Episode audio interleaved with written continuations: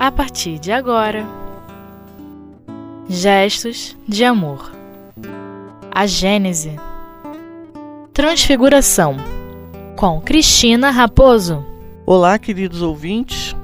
Hoje estamos aqui estudando o capítulo 15 do livro A Gênese, de Allan Kardec, sobre os milagres do Evangelho. Hoje mais um milagre traduzido, explicado pelas leis da natureza. Leis que hoje em dia, na verdade, estão começando a ser descobertas, começando a ser estudadas. Agora imaginemos essas leis ao tempo de Jesus. Na verdade, tudo era maravilhoso, fantástico, que, na verdade, quer dizer milagroso. Então atribuía-se aos milagres, como milagres. Mas o mestre sabia todas as coisas. Ele já era, quando aqui esteve conosco, um espírito puro. E para nos tornarmos espíritos puros como ele, ele passou por todos os conhecimentos e por muitas e muitas e muitas encarnações. Não no nosso planeta, que ele é o governador, mas em outros planetas. Jesus não foi criado pronto por Deus. Ele é nosso irmão. E esses milagres dele, ditos milagres, hoje em dia começam a ser explicados e estudados. E no livro A Gênese, da codificação kardeciana, a gente vai encontrar essa passagem que foi colocada no Evangelho como um milagre. É sobre a transfiguração. Primeiro a gente tem que entender o que significa essa palavra. Transfigurar é transformar a figura. Que figura? A sua própria. Então, a transfiguração é quando Jesus se transforma, entre aspas, naquilo ou naquele ser que ele realmente é. Um ser de luz. Mas em vez da gente ficar falando sobre isso, vamos à passagem em si, para a gente poder entender melhor.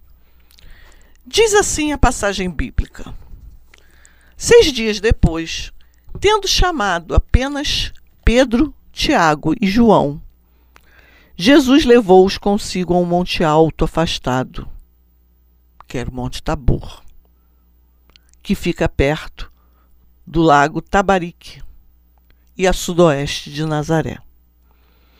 E se transfigurou diante deles. Ele transformou a sua figura de ser carnal para um ser etéreo. Continuando. Enquanto fazia sua prece, Jesus, seu rosto pareceu inteiramente outro. Suas vestes se tornaram resplandecentes e brancas como a neve. Vamos imaginar, ouvintes, que estavam num país, como ainda é hoje, muito seco, até meio que desértico. E comparar a brancura das vestes do mestre à neve é ter uma distância muito grande de uma realidade para outra. Imaginemos o quanto isso não impressionou aos que o viam.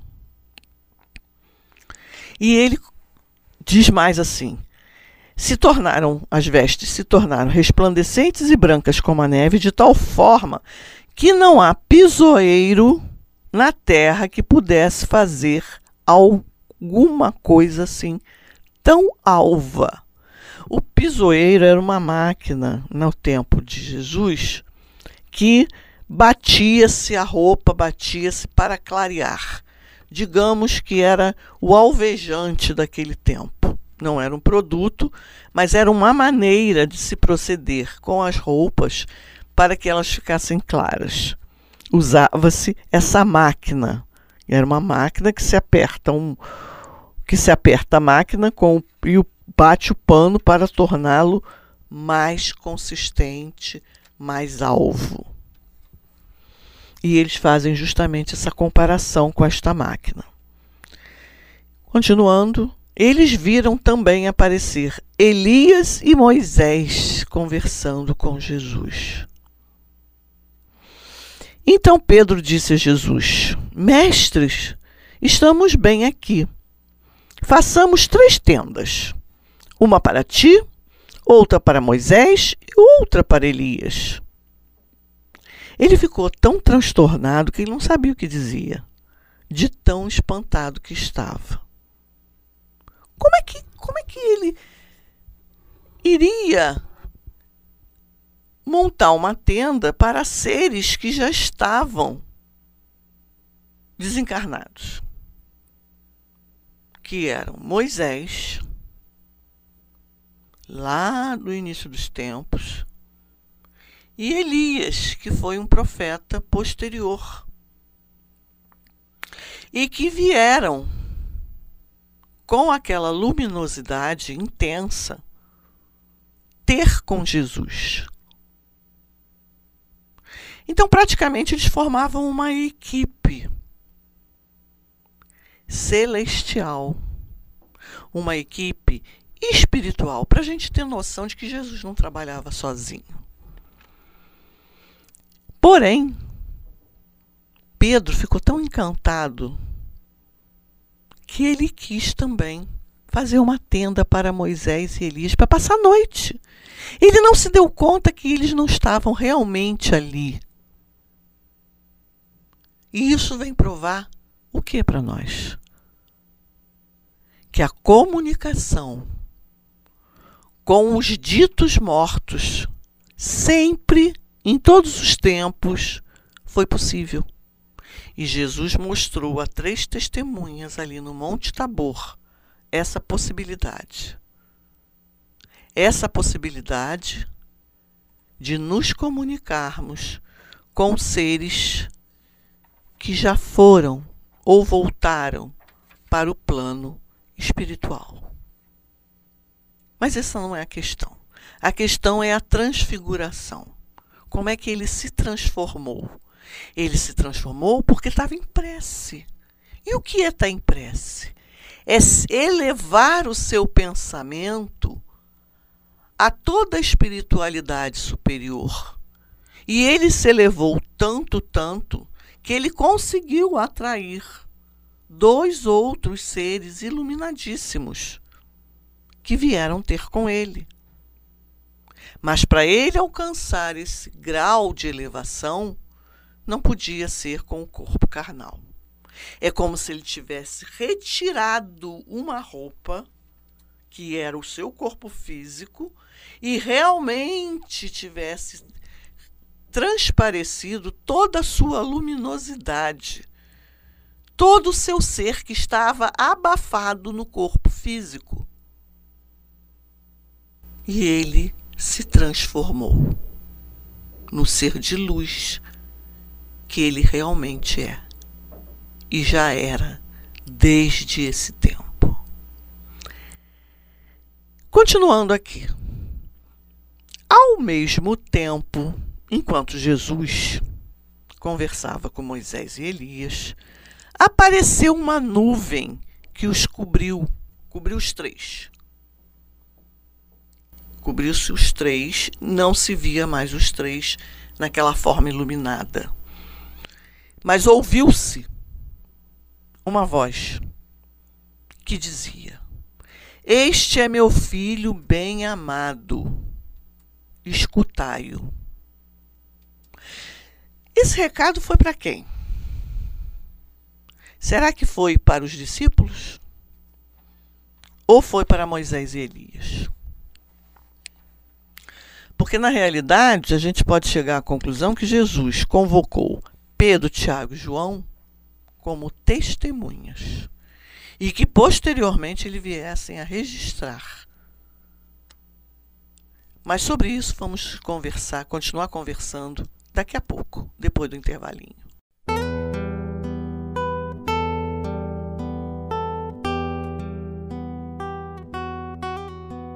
Gestos de amor. A Gênese. Olá, queridos, estamos de volta para entendermos um pouquinho melhor sobre essa questão da transfiguração do Mestre Jesus. Então, ouviu-se uma voz: "Este é meu filho bem-amado, escutai-o." Aí eu questionei, né? Antes do intervalo, esse recado foi para quem? Para os discípulos que assistiam? Ou para Moisés e Elias? Mas os discípulos foram convocados, como eu disse anteriormente, apenas como testemunhas para que futuramente viessem a registrar essa passagem. Jesus sabia de tudo e ele fazia tudo com conhecimento de causa e como ensinamento. Ele era mestre. Então, na verdade, a gente chega à conclusão que esse recado, que veio do mais alto ainda, mais alto do que Jesus, que muitos atribuíram nessa passagem à voz de Deus, um recado para Moisés e Elias. Olha, esse aí não é qualquer um. Esse aí é meu filho. Escutai-o. Foi uma forma imperativa. Essa voz não pediu para que eles o ouvissem. Não, ele ordenou. Escutai-o. Porque ele é meu filho bem-amado. O governador do planeta Terra. Um espírito puro que foi enviado a vocês para que trouxessem todos os ensinamentos que não puderam ser ensinados antes. E continuando, logo depois de se ouvir essa voz, não ouviram mais ninguém além de Jesus, os discípulos, que tinha ficado sozinho com eles. E quando desciam do monte, ele lhes ordenou, Jesus, que não falassem a ninguém o que tinham visto, até que o Filho do Homem, ele mesmo, que enquanto encarnado se dizia Filho do Homem, ressuscitasse dos mortos. E eles mantiveram o fato em segredo, inquirindo uns aos outros o que ele queria dizer com essas palavras, até que o Filho do Homem tenha ressuscitado dos mortos. Parece-nos que foi o primeiro comunicado que Jesus deu a alguns deles sobre o seu desencarne próximo. Isso está registrado, para quem gosta de ir lá, no Evangelho de Jesus, em Marcos, capítulo 9, versículos de 1 a 9. Kardec e a espiritualidade vem justamente nos explicando isso agora. Qual é essa lei natural que nos explica esse fenômeno? E ele nos diz assim, que é ainda nas propriedades do fluido perispiritual que se pode encontrar a razão desse fenômeno.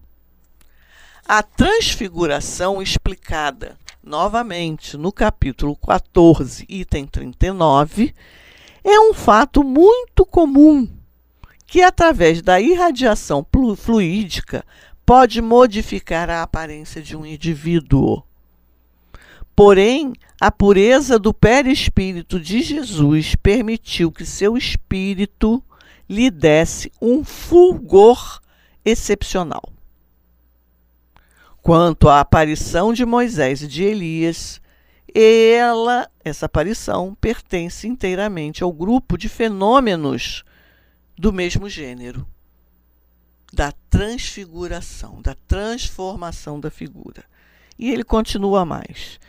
De todas as faculdades reveladas por Jesus, não há nenhuma que esteja fora das condições da humanidade e que não possa ser encontrada normalmente nos homens, porque todas estão de acordo com as leis da natureza.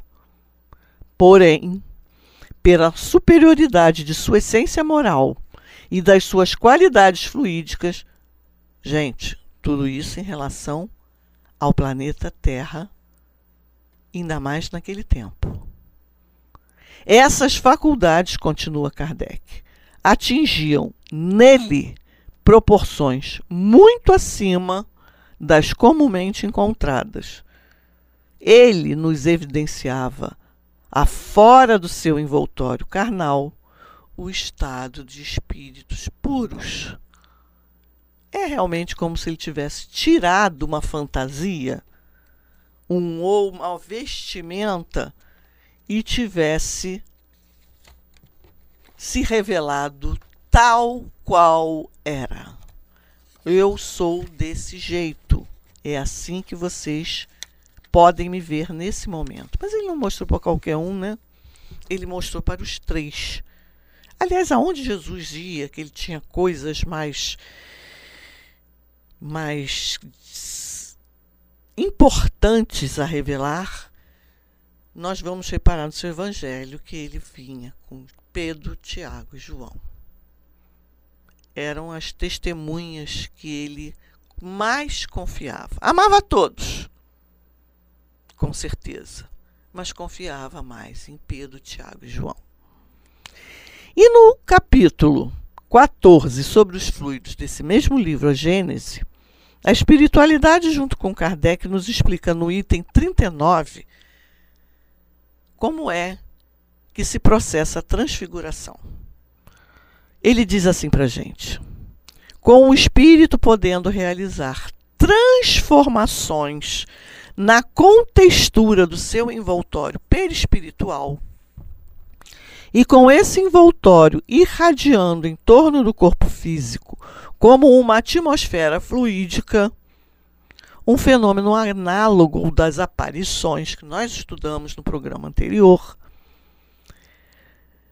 pode produzir-se na superfície do corpo. A figura real do corpo pode se apagar, mais ou menos completamente, sob a camada fluídica.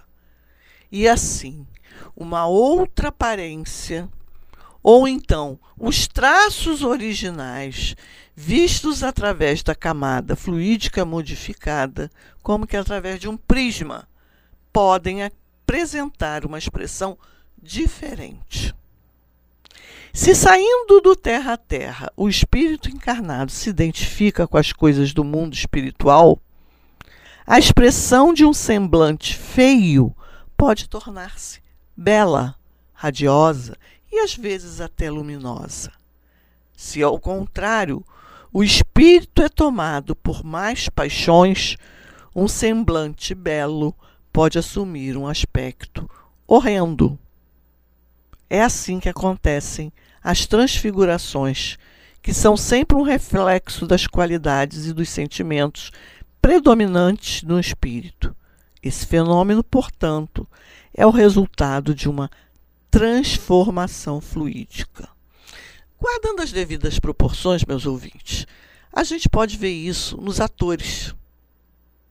Quantas vezes, em espetáculos teatrais ou mesmo televisivos das nossas novelas, a gente vai ver um personagem que é representado por um ator ou uma atriz muito bonita ou muito bonito, mas que esse personagem, ele tem a sua moralidade tão baixa, é tão feio por dentro, que você consegue enxergá-lo feio. E o contrário também se dá. Um ator que seja considerado feio, se ele tem um personagem, ele representa um personagem com alta moralidade e ética, a gente vai achar até bonito. Quantos feios, de repente, dependendo do seu papel, não se tornam simpáticos aos telespectadores e vice-versa. Esse é um tipo de transfiguração mais moderna, digamos assim. Então, meus queridos, vamos voltar ao estudo dos fluidos para entendermos melhor. Fiquem com Deus e até o próximo programa.